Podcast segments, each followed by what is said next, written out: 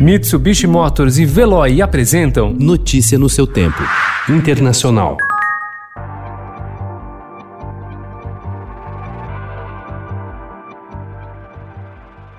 Além da pandemia, da crise econômica e dos protestos sociais nos Estados Unidos, a campanha de Donald Trump enfrenta um outro problema grave: a falta de dinheiro. Segundo reportagem do New York Times, em poucos meses, Trump perdeu a enorme vantagem financeira que tinha sobre o rival democrata Joe Biden.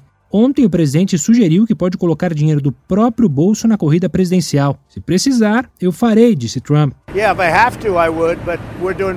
Segundo a reportagem, do total de 1,1 bilhão de dólares arrecadado pela campanha e pelo Partido Republicano entre o início de 2019 e julho, mais de 800 milhões de dólares já foram gastos. Estrategistas republicanos estariam preocupados com uma provável crise de caixa a menos de 60 dias da eleição, afirma a reportagem citando funcionários da campanha.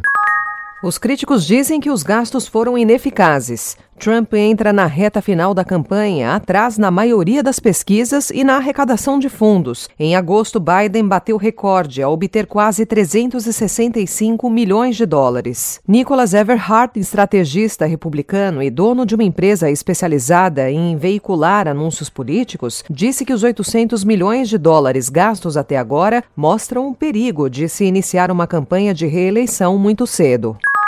O aguardado livro de Michael Cohen, ex-advogado de Donald Trump, foi lançado ontem e já ocupa o topo da lista de mais vendidos nos Estados Unidos. Em Disloyal, a Memoir, ele diz que o presidente se comporta como um mafioso e tem uma opinião desfavorável sobre todos os negros. O livro foi escrito por Cohen durante o tempo que ele passou na prisão por crimes financeiros cometidos durante a campanha de 2016.